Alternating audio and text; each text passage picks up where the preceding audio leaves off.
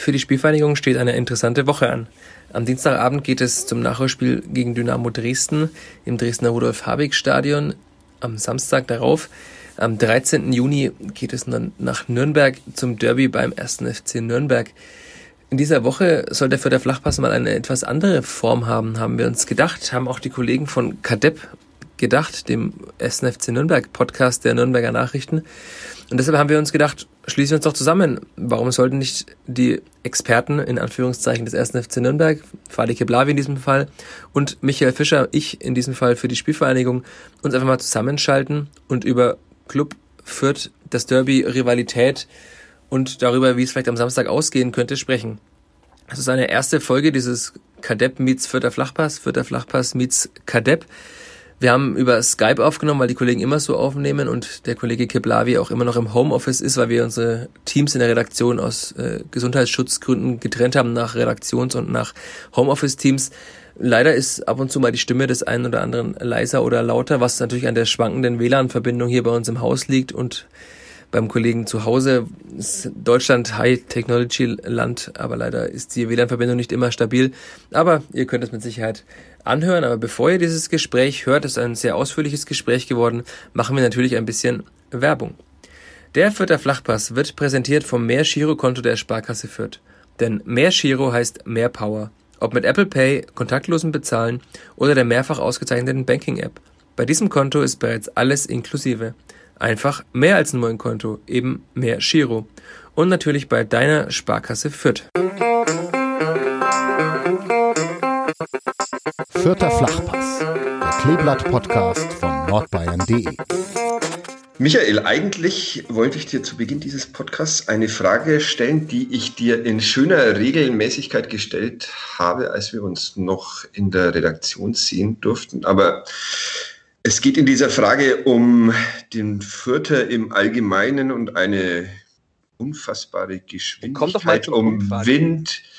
Okay, ich komme zum Punkt. Du hast mir noch nie eine Antwort auf diese Frage geben können. Und deshalb nutze ich es, wenn ich schon mal im berühmten Fürther Flachpass auftreten darf, um aus dem sehr schönen Buchlein die Legende vom Büchlein, die Legende vom Club vorzulesen. Darf ich? Du Oder darfst, ist es. Wenn du, auf, wenn du, irgendwann mal auf den Punkt kommst, darfst du. ich gebe mir Mühe. Du, du hörst anscheinend Kadetten nicht allzu oft, weil ähm, da hätte die Einleitung nochmal 20 Minuten länger ja, gedauert. Aber gut, ich, ja, Termine, ja, okay, so, ihr seid ein hektisches Völkchen. Also, ich lese mal vor. Einen kaum zu übertreffenden Gipfelpunkt der Brutalität stellte das Derby vom 6. Oktober 1929 dar, das ebenfalls mit 1 zu 1 endete. Es gab 87 Freistöße und drei Platzverweise, zwei Nürnberg, ein Fürth. Zum Spielverlauf bemerkte die Presse, von einem Verlauf kann man wohl nicht gut sprechen, wohl aber von einer Verhauerei, von einer Holzauktion, von einem Ereignis, über das man am besten gleich zwei Mäntel der christlichen Nächstenliebe deckt. Und weiter, was ist über dieses berühmte Spiel zwischen Nürnberg und Fürth schon alles geschrieben worden? Es ist so viel, dass es nicht mehr zur Berühmtheit reicht, sondern schon berüchtigt genannt werden muss. Wann können diese beiden Vereine einmal anständig um die lumpigen zwei Punkte kämpfen? Am Samstag geht es um drei Punkte, Michael. Glaubst, ja. du, glaubst du, es wird anständig? Ja, die Frage ist, wie man anständig definiert. Ich glaube, es wird keine Holzauktion geben, weil es gibt niemanden, der mitbieten kann im Stadion wahrscheinlich. Aber ich glaube auch nicht, dass die Vierter recht viele Karten bekommen werden. Sie sind zwar angeblich eine der Mannschaften, die am meisten faulen in dieser Liga, aber seit dem Neustart nach der Corona-Pause sind sie brav geworden. Die sind sehr, sehr brav geworden, ja. Und da fehlt ein bisschen so haben sogar manche äh, schon Beobachter bemerkt, die Geilheit und auch diese Aggressivität an Lieder, man spricht ja immer von irgendwelchen Führungsfiguren auf dem Platz, die mal dazwischenhauen. All das hat es in den ersten vier Spielen, die es ja nur gab, weil die Förder ja noch ein Nachholspiel haben am morgigen Dienstag in Dresden, hat es da wirklich nicht gegeben. Also das war oftmals, wirkte zumindest auf mich sehr mutlos und der Höhepunkt war halt dann am vergangenen Freitag gegen den SV Sandhausen zu Hause. Also gegen eine Mannschaft, wie äh, mancher Fußballbeobachter sagen würde, abgewichst. Da zahle ich jetzt in die Phrasenkasse. das hast du jetzt, glaube ich, schon viermal in, diesen, in dieser einen Antwort. Aber gut, wir haben abgewichst ja eine, habe ich wir, das wir haben eine große. Das steht auf große. dem NN-Index, aber Sandhausen war wirklich eine Mannschaft, die halt äh, sehr körperlich spielt und gegen diese Förderbubis war das halt genau die richtige Taktik. Jetzt habe ich schon äh, dieses äh, Motto verraten für den Club, wie er gewinnen kann. Der muss einfach nur den Leuten auf die Füße steigen. Dazwischenhauen, so wie, so wie damals, als diese, diese Rivalität ähm, begann. Wir können uns erstaunlicherweise beide nicht daran erinnern. Es war im März 19, im, im, im November 1910 der Club spielte, nee, im November 1910, ah, ich bin meinen, mit meinen eigenen Aufzeichnungen, hier komme ich durcheinander. Also 1900, 1900, 1902 auf jeden Fall das erste Spiel, 15 zu 0 für den ersten FC Nürnberg, 1910 im November der erste Sieg für die Spielvereinigung Fürth.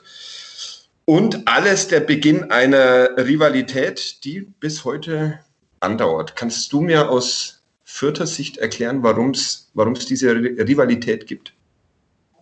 Der Oder kann lange dauern. Machen kann, wir heute alles gesagt? ja, genau. Wir haben ewig Zeit, wir haben kein Codewort festgelegt, aber versuch's mal in, in knappen Worten. Das Codewort, äh, ist, das Codewort ist Westvorstadt. Ah, okay. Wenn das ich dachte, fällt, dann. dann Und damit hast du mir eine Aufgabe gegeben. Erzähl mal aus, aus, der, aus äh, der Sicht der Spielvereinigung Fürth. Ja, gut, also Was ist am ersten FC Nürnberg so anstrengend, ähm, dass man was, ihn. Was, was, anstrengend ist beim, am ersten FC Nürnberg, kann wahrscheinlich jeder Fan des ersten FC Nürnberg besser beurteilen, auch momentan mal wieder. Ne? Aber ja. rein, rein aus Fütters Sicht ist es natürlich auch so, dass es eine gewisse Überheblichkeit beim ersten FC Nürnberg immer schon gab und die auch weiterhin gibt, gegenüber dem kleinen Nachbarn aus Fürth. Ne? Mhm. Das kann da, glaube ich, auch niemand abstreiten, dass es das gibt. Ja, äh, ich muss ja, das, da haben wir uns ja auch äh, des Öfteren schon drüber unterhalten. Ich muss ja immer äh, sagen, dass für mich diese äh, Rivalität gar keine so große Rolle spielt. Vielleicht, weil ich in einer Zeit sozialisiert worden bin, in der der Club zumindest hin und wieder erste Liga gespielt hat und die Spielvereinigung halt in der Landesliga oder sonstiges war. Also da gab es nicht so viele Berührungspunkte und als dann die beiden Mannschaften ähm, sich in der Regionalliga mal wieder getroffen haben, da war ich vielleicht schon zu alt, um noch sowas wie Abneigung gegen einen anderen Fußballverein aufzubauen. Ich glaube, also es gibt auch viele, viele Clubfans, die vielleicht die Förder gar nicht so schlimm finden, die LNFC Bayern ganz, ganz schlimm finden, weil der quasi das Gegenteil ist der bajuwarische Großverein, der aus München dann noch kommt, aus Oberbayern. Du meinst, da ist es dann die, die Perspektive, sozusagen die, die Fürther Perspektive nach Nürnberg übertragen, so wie Fürth auf Nürnberg schaut, schaut ja, Nürnberg auf München. Form, natürlich, weil es ja dann Oberbayern gegen Franken ist, Franken gegen Bayern allgemein, ist natürlich was ganz anderes und dann halt auch der, der so erfolgreich ist, äh, der FC Nürnberg hätte ich schon gesagt, der so erfolgreiche FC Bayern gegen den ja ehemals auch sehr erfolgreichen ersten FC Nürnberg, der neunmal deutscher Meister war und aber ich glaube, das für viele das tatsächlich der FC Bayern ein viel größerer Feind ist, aber natürlich Feind ist jetzt schon das erste Wort gefallen im Podcast, das äh, vielleicht aufs Derby hindeutet. Ich frage mich, ob man Feinde braucht. Du lachst jetzt, aber ähm, ich glaube, bei den Viertern ist es wirklich so, dass man halt lange klein gehalten wurde von Nürnberger Seite. Es mhm. gab ja auch schon damals die Versuche der Stadt Nürnberg, die Stadt Fürth zu annektieren, quasi sich einzuverleiben. Ja. Damals äh, diese Aktion gab, Treu Fürth, dass quasi die Vierter Vierter bleiben wollten was ja die Fans des ersten FC Nürnberg dann auch später in einem Lied äh, verarbeitet haben, Fütter bleiben Fütter, bla bla. Sie sind quasi sehr froh, dass die Fütter in 14 und nicht in Nürnberg. Aber das ist ja eine äh, jahrzehntelange, jahrhundertealte Geschichte von mhm. gegenseitigen Sticheleien, von, aber ich glaube, das kann, kann man schon projizieren auf diesen einen Punkt, dass halt Nürnberg schon immer versucht hat, Fürth klein zu halten, diesen kleinen Nachbarn, der dann eben manchmal etwas aufmüpfig ist. Ne? Und mhm. aufmüpfig halt in, vor allem in sportlicher Hinsicht. In der Aber es ist, es ist tatsächlich so, dass ähm, ähm, äh, es diese Rivalität, das stand halt auch in einem der, der Zeitungsartikel, die ich mir nochmal kurz, kurz angeguckt habe, dass, dass sich beide Vereine auch brauchen. Würdest du das auch unterschreiben, dass diese Rivalität schon auch, auch wichtig ist als, als Antrieb naja, also aus Fürthers Sicht ist es auf jeden Fall ein sehr großer Antrieb, weil man, wenn man in die noch jüngere Vergangenheit zurückblickt, damals dieser 20.12.2011, da habe ich vor ein paar Wochen mit Mike Büskens, mit dem Aufstiegstrainer, damals darüber gesprochen, was das für ein wichtiges Spiel war in dieser Aufstiegssaison, in der einzigen Aufstiegssaison ja in die Bundesliga damals. Ich kann mich nicht erinnern, wie ist es, wie ist es ausgegangen? Ja, ich weiß auch nicht. Die Clubfans unter den Hörern werden sich auch nicht mehr erinnern können, aber es gab einen Kopfball von Edgar Pripp, der äh, gestern bei Hannover 96 auch ein Tor geschossen hat.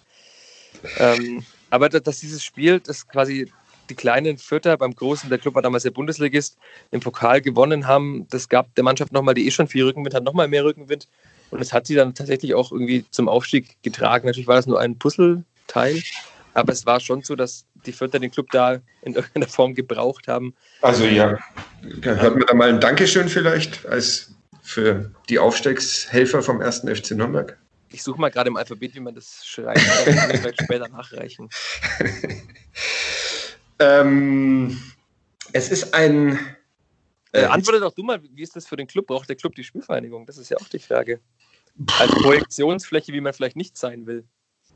Ach, das glaube ich gar nicht. Ich glaube, in, inzwischen gibt es da äh, relativ viele Sachen, die in Fürth passieren, von denen sich viele Mitglieder, Freunde, Fans des ersten FC Nürnberg äh, mitunter auch wünschen, dass die vielleicht in ihrem Verein so, so funktionieren würden, wo ja tatsächlich. Ruhe alles, Kontinuität vielleicht. Ja, wo ja tatsächlich alles ein, grundsätzlich erstmal ein bisschen größer ist und dann sieht man aber, dass. Ähm, das, das kleinere Fürth zumindest hin und wieder dann doch vor dem ersten FC Nürnberg steht in der Tabelle und deshalb ja nicht so viel falsch zu machen scheint. Und ich glaube schon, dass es da manche gibt, die, die sich wünschen, dass auch beim Club mal etwas entspannter gearbeitet wird, aber das ist natürlich ein vollkommen illusorischer Wunsch. Ja, man würde natürlich auch niemals sagen, dass man so viel Ruhe wie in Fürth haben will. Also das Wort würde man ja nicht mal erwähnen wahrscheinlich. Ja, ich glaube, da gibt es schon noch genug vernünftige Menschen, die äh, durchaus auch das Wort Fürth in den Mund nehmen. Ich zum Beispiel bin ja ein ja, großer Später würden sagen, was da vernünftig ist. Aber großer Freund der Spielvereinigung. Aber es ist ein historisches Datum, darauf wollte ich eigentlich hinaus. Am, am Samstag, wenn Sie sich zum, äh, wie viel Derby eigentlich? Ich bin 200. 60, 70. Äh, es war mal vor einiger Zeit 269, glaube ich. Ne?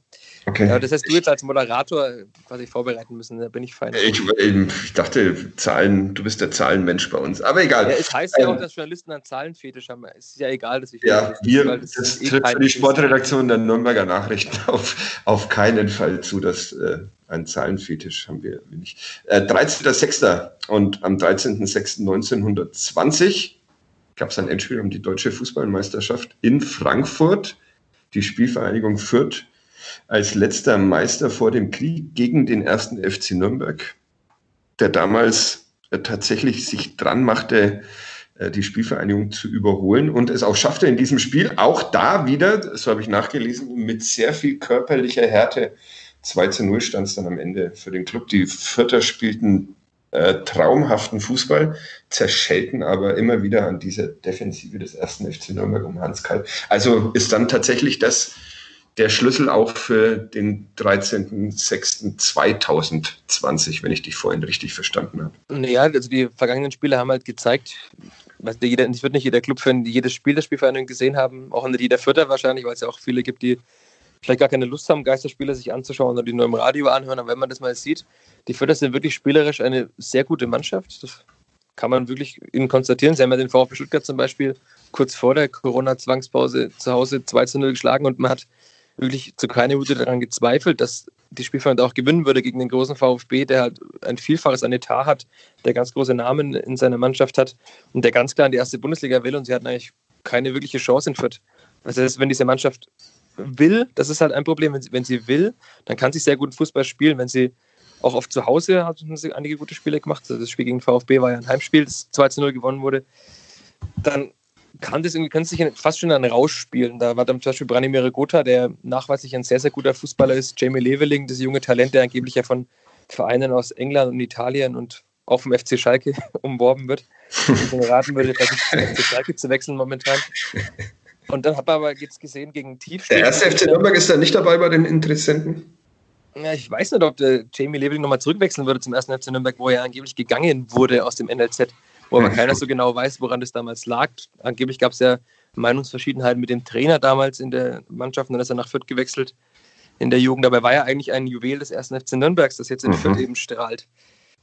Herzlichen Glückwunsch. Schon wieder ja, Nachbarschaftshilfe. Wir hätten da quasi eigentlich jetzt eine Geschichte schon für den kommenden Sonntag, die wir dann schreiben können. Also nach diesem Samstagsspiel, weil wenn jetzt Jamie Living das Siegtor schießt, das wäre quasi dann wieder Journalistendeutsch ausgerechnet. Ausgerechnet, ja. Jetzt musst du schon wieder einzahlen. Aber das wir holen schon wieder so weit ab. Ich glaube, das wird echt eine ja, genau. Also Folge vier Stunden. Aber ja. die letzten Spiele zum Beispiel hat die Spielfahrer am vergangenen Freitag in Sandhausen gespielt. Davor gegen Osnabrück. Das sind jetzt alles keine Mannschaften, die für schöne Spielkultur, für einen gepflegten Flachpass stehen und so weiter, sondern mhm. die halt eher sich erstmal hinten reinstellen, abwarten und dann halt pressen, wie man so schön sagt, wie Flo Zenger wahrscheinlich auch sagen würde, der Taktikexperte. Äh, schön früh pressen, die Mannschaft dann unter Druck setzen und dann reicht es in Fürth oftmals halt einen Spieler aus dem Spiel zu nehmen, das ist Paul Seguin. Da hat auch Florian Zenger in der Hinrunde schon darüber geschrieben, dass er eigentlich der Schlüsselspieler bei der Spielführung ist als Sechser, Achter im Mittelfeld, der halt oftmals den Ball bekommt und wenn man den zustellt, dann wird es schwierig. Man hat dann nämlich keine Möglichkeit, den Ball weiterzuleiten und dann lahmt das Spiel schon sehr. Es ist erstaunlich, ähm, äh, Hans Böller hat es heute hat mich heute in seinem äh, Kommentar in den äh, Nürnberger Nachrichten, wir nehmen am, am Montag äh, auf, nochmal äh, darauf hingewiesen, es war mir nicht bewusst, dass die Spielvereinigung tatsächlich noch schlechter aus der Corona-Pause gekommen ist als der 1. FC Nürnberg, wenn man mal davon absieht, dass das sich am Dienstag mit einem Sieg in Dresden ändern kann. Aber das ist ja auch die Hoffnung aller äh, Vierter, die ständig dann sagen, wir haben aber doch ein Spiel weniger, wir haben aber doch ein Spiel weniger. Mittlerweile ist die Spielvereinigung auf dem 11. Platz angekommen in der Tabelle, also gar nicht mehr so weit weg vom Club. Zwei Punkte meldet sich noch ein bisschen weg. Ich glaube, sechs Punkte, ne, fünf Punkte. Der Club hat 33, ne? Ja. Das ist fünf Punkte Unterschied. Also es ist auch nicht mehr so weit weg. Und alle sagen, ja, wir haben aber doch ein Spiel weniger, wir haben aber doch ein Spiel weniger. Aber wenn man jetzt dann sieht, dass Dresden am Sonntag zum ersten Mal gewonnen hat, das Spielfang dafür bekannt ist, auch oftmals gar ein Aufbaugegner für schwächelnde Mannschaften zu sein, dann äh, glaube ich nicht, dass sie morgen gewinnen werden. Und dann ist natürlich noch, noch wird es nochmal spannend. Also jeder sagt hier, es geht um eine vielleicht ganz golden glänzende Funkel der Ananas in der Saison, weil es um Fernsehgelder ja noch geht. Aber wenn natürlich der Club gewinnt und 36 Punkte hat, die Förder 38 und mit der momentanen Leistung, mit dem momentanen Verlauf, dass sie ja nur zwei Punkte aus vier Spielen geholt haben, dann, wenn man die Corona-Pause mit einrechnet, aus äh, neun Spielen nur einen Sieg geholt haben, das ist schon ja, ziemlich niederschmetternd, wie es da in Dabei, dabei ging es eigentlich ganz gut los, oder? Kann man 2-2 gegen den Hamburger SV, ähm, ist es ein okayes Ergebnis? Oder? Also das war tatsächlich, das war ja das, das erste Spiel nach der Zwangspause. Ja. Natürlich sehr strange, aber die Vierter wirkten da gegen den großen HSV auch sehr viel fitter, frischer. Es sah gut aus, das Spiel, aber wie so oft haben sie halt keine Tore geschossen. Das war im Hinspiel Derby auch schon so in der ersten Halbzeit waren die Vierter ja klar besser. Da hätten sie ja auch locker 1-2-0 führen können. Und ich würde mal jetzt. Echt? Kann ich mich auch nicht dran erinnern. gewonnen hätten wahrscheinlich. Ah, das, äh, da, da spielte Rigotta auch so groß auf, oder? Im Hinspiel habe ich das richtig Ja, aber er spielte groß auf, aber hat dann immer noch mal einen Haken zu viel gemacht oder halt aus unklugen Positionen abgeschlossen und er kann auf jeden Fall sehr gut Fußball spielen, aber der ist wirklich, der glaube ich, braucht jetzt, wer auch immer beim Club in der Verteidigung spielen wird, äh, nicht viel große Angst haben, weil der, der wirklich in einer sehr erschreckend schwachen Form ist momentan. Vielleicht äh, will er sich nicht anbieten für die Bundesliga, weil es ihm Fürth so gut gefällt, dass ihn keiner wegkauft. Aber nach, die, nach, diesem Spiel gegen den HSV wurde in Fürth, äh, korrigiere mich, wenn ich falsch liege, immer noch so ein bisschen auch vom Aufstieg gesprochen, oder? Ja, weil man halt natürlich gegen die Mannschaften oben auch immer gut mithalten konnte. Die Fürther haben in Bielefeld in der Hinrunde 2 zu 0 sogar geführt, haben da sehr gutes Spiel gemacht und dann am Ende noch unentschieden gespielt. In der Rückrunde war es dann schon ein klarer Unterschied. Bielefeld war halt einfach sehr stark, das haben ja schon einige Mannschaften erfahren. Gegen den Club jetzt vielleicht nicht so, aber dass Bielefeld aufsteigen wird, daran wird ja auch keiner zweifeln. Gegen Stuttgart haben sie in der Hinrunde sehr gut gespielt, gegen HSV, also man konnte gegen diese Mannschaften oben mehr, mehr als mithalten, hat gegen Stuttgart gewonnen. Und natürlich war der Blick nach oben immer da, weil die Möglichkeit ja auch da war, mit, als wenn die Fürth gegen HSV gewonnen hätten, wären sie wieder mittendrin gewesen im Aufstiegsrennen. Aber sie haben eben nicht gewonnen. Ne? Sie haben zwar gut gespielt, haben dann auch geführt, aber ja, daraus wurde halt dann nichts. Und am Ende haben sie halt dann noch einen Punkt geholt in der Nachspielzeit. War dann auch ziemlich glücklich, weil der HSV dann doch aufgrund seiner individuellen Klasse viel, viel besser war in der zweiten Hälfte. Aber von Aufstieg redet natürlich keiner mehr. Jetzt 38 Punkte ist immer noch nicht genug. Stefan Neidl will ja schon seit Wochen immer 40 Punkte erreichen, aber irgendwie schaffen sie es nicht, weil sie müssen halt Spiel gewinnen dazu. Wenn sie jetzt noch dreimal Unschieden spielen, haben sie auch 40 Punkte erreicht, aber ich glaube nicht, dass es das Ziel der Saison ist. Der Club allerdings ist gerade spezialisiert auf Unentschieden. Das war jetzt in, in äh, Bielefeld am Wochenende das vierte hintereinander.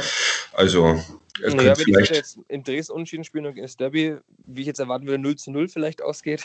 Dann wird im, wird im Max-Morlock-Stadion der Klassenverbleib der Spielvereinigung Kräuter Fürth gefeiert. Ohne Fans.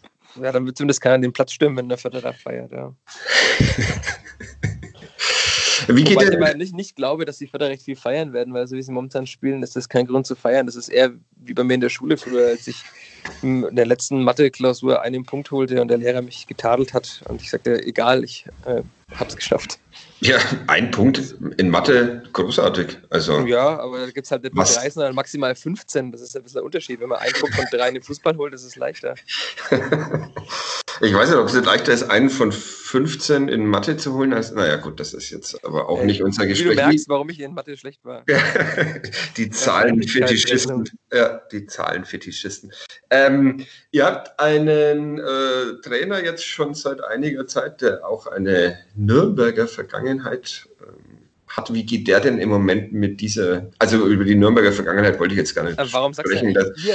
Sie sind doch nicht hier Embedded Journalism. Die Spielvereinigung Kräuter, die Spielvereinigung Kräuter Fürth, die Spielvereinigung Fürth hat einen Trainer, der eine Nürnberger Vergangenheit ja. hat. Ähm, das sollte jetzt aber in meiner Frage kein, gar keine Rolle spielen. Die das wollte ich einfach so nochmal erwähnen. Weil das ja ähm, nicht so viel als Nürnberger sieht, sondern als eher als Spieler des FC Bayern. Als Weltenbürger. Ne? Ach so, okay. Ähm, wie geht der denn mit der Situation um? Also hier in, in Nürnberg äh, versucht Jens Keller ja immer einen sehr gelassenen Eindruck zu machen, hat jetzt erstmals in, äh, vor dem Spiel in Bielefeld zwei bis dahin eher unangefochtene Stammspieler, nämlich Johannes Geis und Nikola Dove, dann mal draußen gelassen und das dann auch mit, mit deren Leistung im letzten Spiel gegen, gegen Bochum begründet. Aber sonst versucht er so einigermaßen cool zu wirken, wirkt er, gelingt ihm nicht immer. Wie ist es in Fürth mit, mit Stefan Leitl? Wie erlebst du den zurzeit?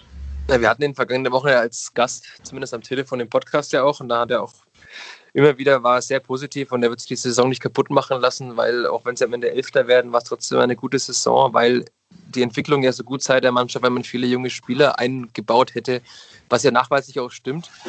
Aber hast du, ihm, hast du ihm da widersprochen? Ich habe die Ausgabe leider nicht gehört. Ein sehr, gro ein sehr großer Fehler. Ich habe ihn nur gefragt, ob er denn keinen Druck verspürt, weil die Spielverhandlung als kleiner Verein ja noch viel mehr auf Fernsehgelder angewiesen ist. Mhm. Und dann meinte er, er sei ja nicht fürs Finanzielle, sondern fürs Sportliche zuständig. Ich weiß nicht, ob das dann die fürs Finanzielle zuständigen Verantwortlichen so sehr gefreut hat, diese Aussage. Aber er sagt, die, die Entwicklung der Mannschaft stimmt, sie sei gut.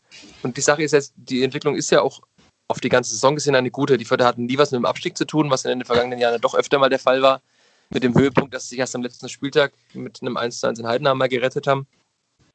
Und jetzt sieht es ja wirklich gut aus. Fußballerisch kann man sich das oftmals ganz gut anschauen. Es gibt aber auch Spiele, wo es halt in Schönheit sterben. Also ich habe mir gerade nochmal die Statistik vom äh, Spiel am Freitag angeschaut. Sie hatten 63 zu 37 Prozent Ballbesitz, hatten eine Passquote von 84 Prozent, was ja doch ganz gut ist ähm, hatten mehr Torschüsse und so weiter. Es waren eigentlich, sind mehr gelaufen, sie waren in allen statistischen Kategorien überlegen, aber am Ende stand es halt 1 zu 2. Und natürlich muss man Entwicklung auch immer ein bisschen an Ergebnissen messen. Also man kann natürlich sagen, das ist schön, die spielen guten Fußball, aber wenn man halt vier Spiele in Folge nicht gewinnt jetzt, insgesamt neun Spiele nur einen Sieg geholt hat, dann ist eine Entwicklung auf jeden Fall ein kleiner Bruch drin. Ne? Man, das Auf und Abs dazugehören, das sagt er auch. Aber man muss ihm schon oftmals auch widersprechen, weil er oftmals sehr viele Dinge sehr positiv sieht oder sie vielleicht auch sehen will, damit die Mannschaft öffentlich in Schutz genommen wird.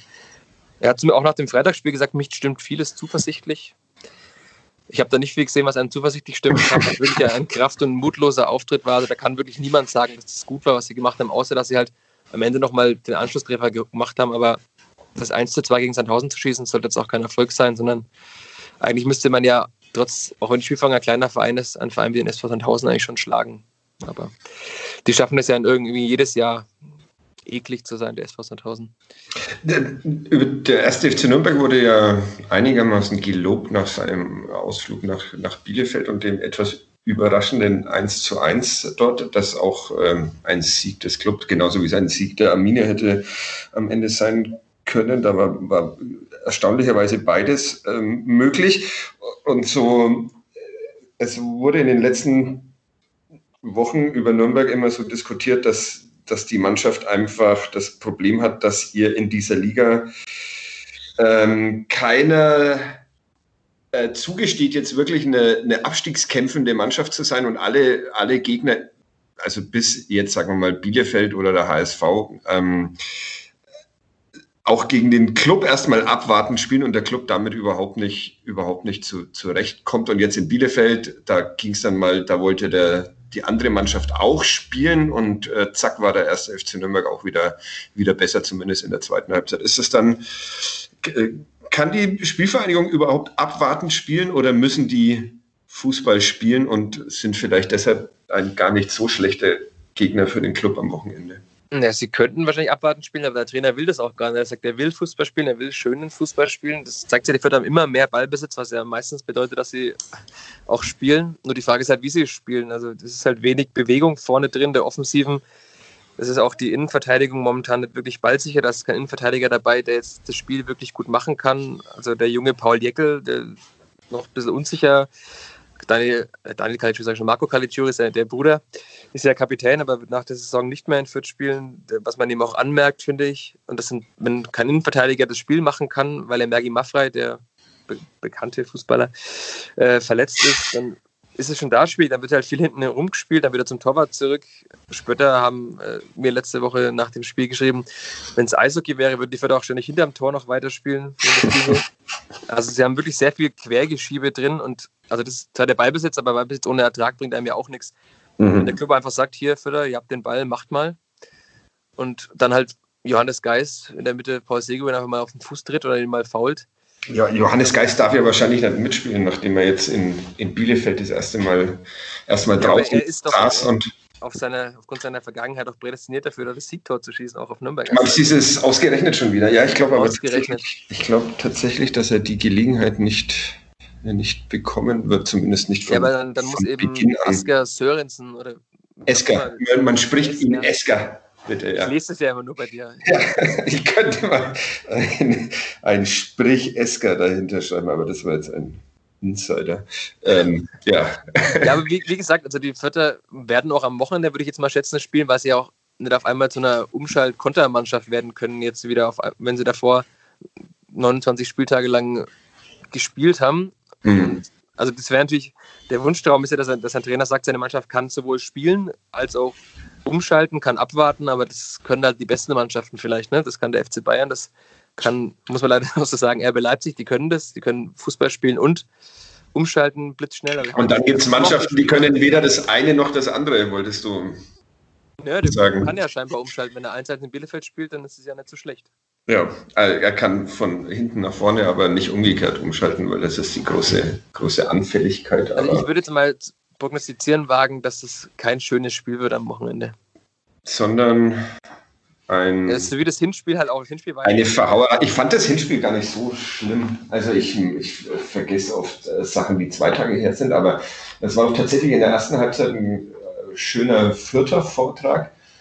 Und dann in der zweiten Halbzeit hat irgendwann dann auch der Club an diesem Spiel teilgenommen und hatte, wenn ich mich recht entsinne, durch Medeiros in der. Schleusener auf Medeiros, ja. Schleusener auf Medeiros, genau. Nochmal die Riesenchance auf den, auf den Sieg. Aber fandest du es wirklich so, so furchtbar? Also da gab es dieses, dieses Erstliga-Derby im, im Ronhof, das war wahrscheinlich unerreicht schlecht. Ja, so schlecht war es natürlich nicht, aber wenn man sieht, was die Förder eigentlich können, sie haben es ja teilweise auch gezeigt, aber sie haben halt wirklich schon Spiele abgeliefert, da waren sie wirklich sehr, sehr gut und das war bei dem Spiel auch nicht so. Und wie gesagt, man kann halt auch schön Fußball spielen, aber wenn es keinen Ertrag bringt, ist es auch nicht wirklich sinnvoll, so zu spielen. Ne? Das mag zwar dann schön für die Zuschauer sein, wenn da mal jemand drei, vier schöne Doppelpässe spielt, aber das bringt einem ja auch nichts, wenn man dann vorm 16er stolpert und den Ball verliert. Ne? Es wird ein, ein Derby ohne, ohne Zuschauer. Wahrscheinlich wird man, wie, wie ist es in, in, in Fürth? In, in, in Nürnberg gibt es ja den, den Aufsichtsratsvorsitzenden Thomas Gretlein, der sich mhm. immer mal wieder mit ähm, situationsabhängigen Support hervortut. Gibt es in Fürth ein Pendant, einen, der auch mal also ein, ein Supporter habe ich das Singen anfängt? Ein Supporter okay. habe ich nicht entdeckt. Ich war aber auch nur beim Spiel gegen den HSV im Stadion.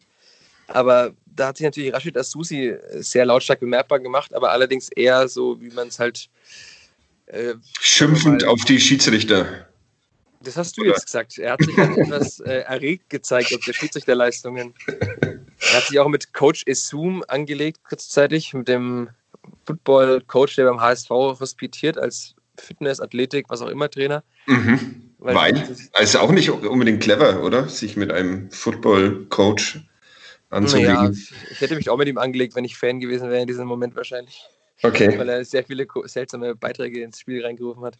Okay, zum Aber Beispiel. Willst du, komm, Beispiele? er hat halt immer den Füttern vorgeworfen, doch nur zu jammern, aber es ist halt kein Fuß Football, sondern Fußball. Das ist halt leider nicht erlaubt, den Gegner halt zu tackeln mit vollem Körpereinsatz. Also das heißt, Asusi wollte ihm einfach die Regeln erklären. Äh, wahrscheinlich, ja, aber das war nicht möglich aufgrund der Erregtheit. der Asusi ist ja immer sehr leidenschaftlich dabei, also er ist dann auch beim, beim Torjubel vom obersten Rand der Haupttribüne bis zur Brüstung runtergesprintet, hat rumgeschrien ohne Ende. Also der ist, man würde ihn wahrscheinlich vernehmen können, würde ich immer schätzen. Die Frage ist, ob er sich im Griff hat oder so wie Max Eberl eben reagiert und dann eine rote Karte bekommt. Mal Wir sehen. Warten, warten, mal ab, wer lauter ist, Gretlein oder Asusi. Das wird äh, das Tribünenduell an diesem, an diesem Samstag. Ist, äh, glaubst du, dass ähm, bei so einem Derby ist es noch trauriger als ähm, bei einem Spiel Fürth gegen Sandhausen oder Bielefeld gegen Nürnberg, dass, dass keine Zuschauer im Stadion sind. Also ich, ich bislang geht es mir ja so, dass ich mir äh, diesen Fußball ähm, ohne Zuschauer genauso gelangweilt beziehungsweise nicht gelangweilt ähm, anschaue wie ähm, vorher, als noch Fans ins Stadion durften. Ja, wahrscheinlich schaust du meistens auf Sky mit dieser seltsamen Tonoption Fans. Ja, das habe ich tatsächlich mal ähm, drei Minuten versucht. Aber ja, nee, geht nicht. Ich war am Samstag, wenn ich kurz aushöre, mit meiner Freundin bei bekannten Grillen und dann hat, lief dort auch Sky. Ähm, bei Bekannten aus Nürnberg oder bei Bekannten aus Fürth? Äh, weder noch, äh, aus okay. Bekannten aus Forchheim. Okay. Und da lief auch auf dem Fernseher gerade das Spiel äh, des FC Bayern noch in der, in der Schlussphase in Leverkusen. Und ich dachte mir dann auf einmal so, der Vorsänger der Leverkusener Ultras ist ganz schön laut bei diesem Spiel und dachte mir, hä, der kann doch gar nicht im Stadion sein.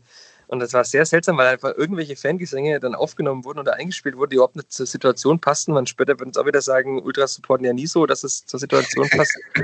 Aber und dann machst du die meisten Gags einfach selber. Das ist Wahnsinn. Sehr gut. Ich nehme sie dir vorweg, damit du ja. mich nicht verarschen kannst. Das wie sonst im Redaktionsalltag. Und das war sehr, sehr strange. Und dann am Ende dachte ich mir dann, also dann, man nimmt es ja so als Hintergrundrauschen auf einmal wahr, sonst hört man immer dieses Kloppen und dieses, Tsch, wenn jemand gegen den Ball haut, aber das war ganz seltsam. Da war das wirklich so Hintergrundberieselung, wie es halt die Fernsehzuschauer auch haben wollen.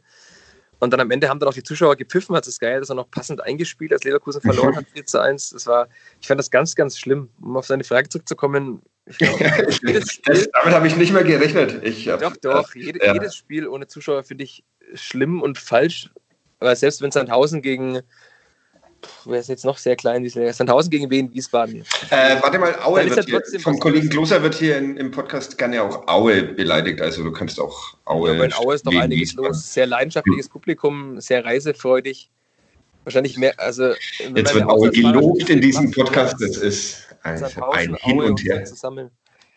Ja, Okay, Aber jetzt habe ich dich. dass jedes Spiel ohne Zuschauer sich falsch anfühlt. Es fühlt sich halt immer ein bisschen an, wie wenn man halt am Sonntag in der A-Klasse ist bei uns hier weil er einfach, man hört ein bisschen Geschrei von außen, ein bisschen Geschrei auf dem Platz und sonst eigentlich gar nichts. Und das in einem leeren Stadion vor leeren Rängen. Das fühlt sich einfach, es hat sich damals schon falsch angefühlt, als ich im Rundhof gegen den HSV war. Gelangweilt würde ich gar nicht sagen. Man, wenn man Bayern sich anschaut, dann spielen die ja wirklich einen schönen Fußball. Das kann man sich nicht gelangweilt anschauen, glaube ich. Aber es, die Frage ist ja, wie, wie lange es noch so gehen wird auch. Also wenn jetzt die Saison so zu Ende geht, dann kann man das wahrscheinlich hinnehmen. Aber wenn jetzt die, der DFB sagt, die DFL, wir spielen auch in der neuen Saison ohne Zuschauer weiter, dann wird es, glaube ich, auf Dauer schon eine sehr, sehr trostlose Angelegenheit werden. Also du, da ist bei dir das äh, Derby macht da keinen Unterschied. Du findest es grundsätzlich scheiße ohne Zuschauer. Ja, also das Derby ist natürlich nochmal was Besonderes, weil wahrscheinlich beim normalen Spiel jetzt 50.000 im Stadion gewesen wären. Man kann jetzt mutmaßen, ob die Vierter mit Zuschauern besser aus der Corona-Pause gekommen wären ob, wenn der Club jetzt den Punkt nicht geholt hätte oder zuletzt auch mal wieder glücklich in Regensburg den Punkt geholt hätte, dann wäre er vielleicht jetzt auf dem Relegationsplatz. Dann würden die Vierter vielleicht sagen, ja, dann könnte man den Club ja jetzt auf dem Relegationsplatz behalten mit einem Sieg. Dann wäre vielleicht die Stimmung in dem Stadion eine andere. Ne? Beim Club wäre es sehr hitzig wahrscheinlich.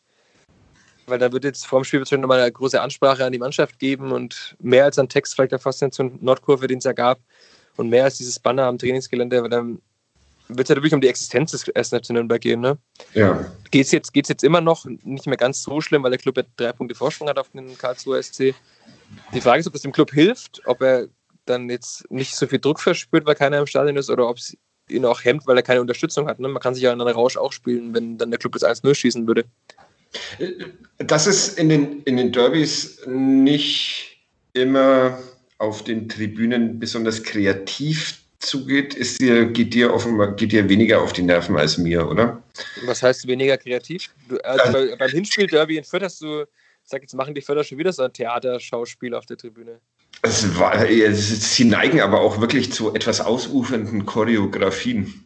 Ähm, aber ich meine tatsächlich, ich meinte, ich, mein, nein, ich meinte tatsächlich die, die Gesänge, die einen ähm, schreien, äh, ähm, scheiß FCN oder, oder äh, alle hassen den FCN, wie auch immer. Die anderen haben ihre Anti-Alu-Hüte auf.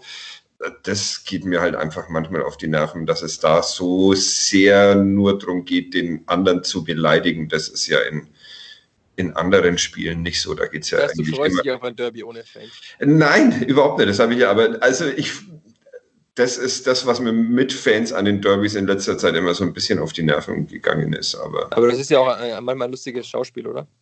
Ja, äh, manchmal.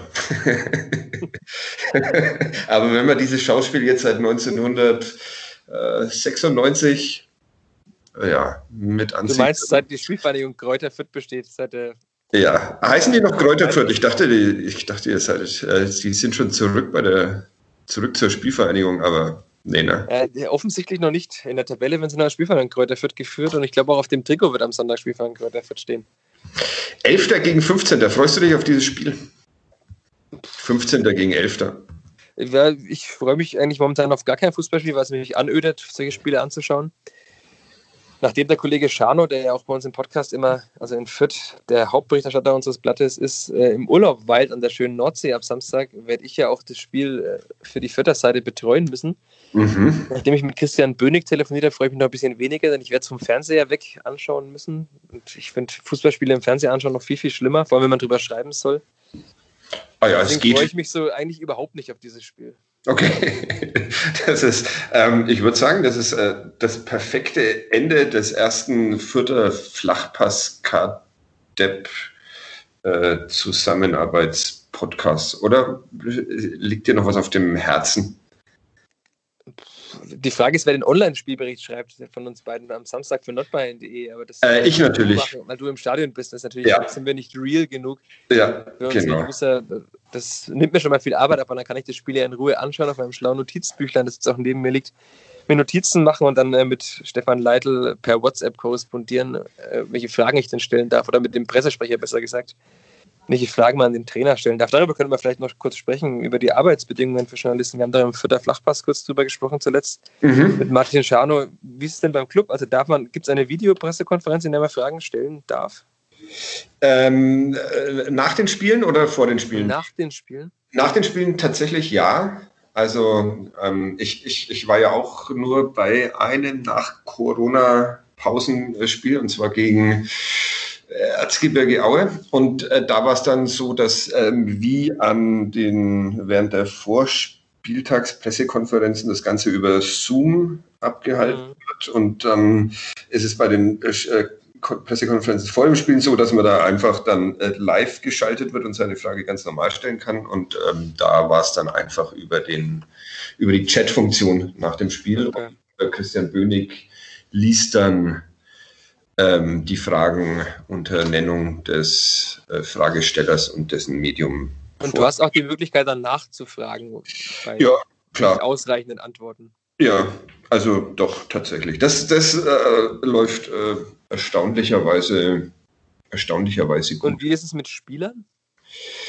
Spieler ist ein bisschen komplizierter, weil ähm, es da so ist, dass ähm, ja, wir nicht dorthin äh, dürfen, wo wir sonst die Spieler treffen, nämlich in der Mixed Zone.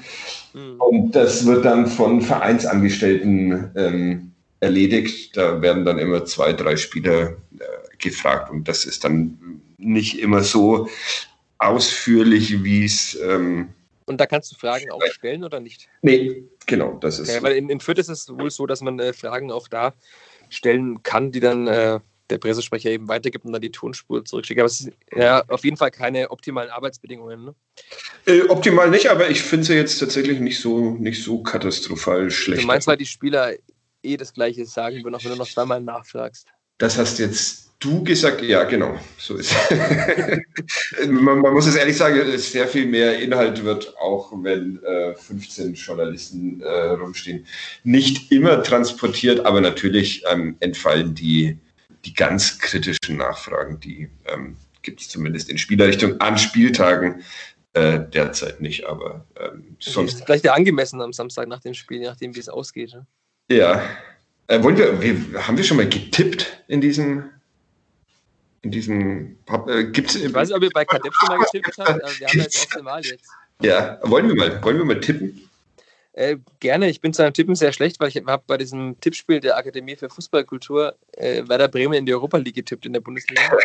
Herzlichen Glückwunsch, da liegst du sogar hinter mir und ich bin schon ähm, auf Platz 74 oder sowas. Und du bist tatsächlich noch schlechter, oder? Habe ich das ich, immer, ich würde mal schätzen auf dem letzten Platz, weil man so Quotienten redet, nee, der, der Amateurfußball angesagt ist. Der letzte Platz ist ja immer für Hans Böller äh, reserviert, deshalb kannst du nicht letzter, höchstens vorletzter sein. Ja, wenn Werder Bremen auf dem sechsten Platz eigentlich ist und auf Platz 17 steht, das macht wahrscheinlich einiges aus in der Abschlusstabelle. Das könnte sein, wir recherchieren das nochmal. Aber wir tippen jetzt trotzdem. Ich ähm, gehe davon aus, dass der erste FC Nürnberg äh, gewinnt.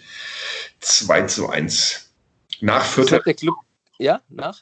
nach vierter Führung durch okay. Leveling dreht dann der eingewechselte Johannes Geis. Das, jetzt wird es unrealistisch. Aber 2 zu 1 für den ersten FC Nürnberg. Ich glaube ja tatsächlich, dass die Vierter kein Tor schießen werden. Mhm. Weil sie äh, offensiv so erschreckend Ist aber schwierig, haben. gegen den ersten FC Nürnberg kein Tor zu schießen. Also. Ja, wenn ich seiner Mannschaft zutraue, dann der Spielverein in der momentanen Form. Das soll jetzt nicht irgendwie herablassend klingen, aber das war wirklich, also sie haben ja viele Torschüsse laut Statistik, aber aufs Tor gehen schon sehr wenige davon. Und das Kreativspiel ist wirklich in den letzten Spielen grauenhaft gewesen teilweise. Der Höhepunkt Sandhausen, wie gesagt, das, das war das 1 zu 2 dann nach einmal einer schön gelungenen Flanke und dass einmal der Stürmer Daniel Keteroel richtig stand. Aber mal gucken, vielleicht spielt Marvin Stefaniak, der beim Club ja auch noch bekannt ist, der bessere Flanken und bessere Standards äh, treten kann, wie der Sportjournalist sagt. Vielleicht ist es dann besser, aber ich würde auf ein 2 zu 0 für den Club tippen, tatsächlich. Mhm, okay, na gut. Dann, und da wir beide beschissen tippen, lassen wir uns mal überraschen, wie es dann am. Und worum am haben wir jetzt gewettet? Ähm, ach so. Ich weiß nicht, was, was ähm, darf man öffentlich um Geld wetten eigentlich? Und was gibt dein. Nur, dein... nur in Schleswig-Holstein habe ich gelernt. Das darf man alles nur in Schleswig-Holstein. Okay. Casino geht nur in Schleswig-Holstein. Okay. ähm, dann äh, wetten wir um um einen Spätdienst. Das ist schön, den müssen wir dann noch bis zum 1. Oktober wegkriegen. Ja, genau. Also der, der Verlierer. Ähm, das heißt, ich bin der Verlierer, wenn die Vierter Tor schießen. Ja, genau. Sobald Vierter Tor schießt, äh, musst du einen Spätdienst von mir übernehmen. Ja, wenn es aber 3-1 ausgeht, habe ich ja wieder gewonnen. Das müssen wir dann nochmal auskaschen. Ja, ja, das machen wir nochmal jetzt. Ja. wir machen einfach zusammen einen Spätdienst, das ist ja vielleicht auch schön. das wäre für beide dann eine Strafe, ja. Ist auch gut. Ja. Okay, Michael, vielen Dank. Fadi, ähm, vielen Dank für den Anruf. Wir sehen uns irgendwann mal wieder. Und äh, hier geht es dann nächste Woche weiter wieder normal mit Vierter Flachpass am Dienstag wahrscheinlich. Es ist ja nächste Woche schon wieder englische Woche. Mal gucken, wie das dann wird. Oh ja. Wir ja. sind oftmals Dienstag erschienen, um äh, nicht den, den Kadepp die Klicks wegzunehmen. Wir der auch nächste Woche am Montag erscheinen wird. Nach ja, aber deswegen erscheint der für der Flachpass ja oftmals nicht Montag, damit nicht zwei Podcasts zur fränkischen Zweitligisten gleichzeitig erscheinen. Aha, was die Hörerschaft geschehen wird. Äh, sehr unterschiedlich sein wird. Vielleicht dann eher der vierte Flachpass eher am Mittwoch nach dem Spiel. Das Spiel, Spiel gegen Heidenheim, glaube ich ja, auch ein, ein Spiel, das sie wahrscheinlich nur schwer wird. so, das war's jetzt mit dem Optimismus-Podcast. Bis nächste Woche. Vielen Dank. Ciao. Ciao, ciao. Mehr bei uns im Netz auf nordbayern.de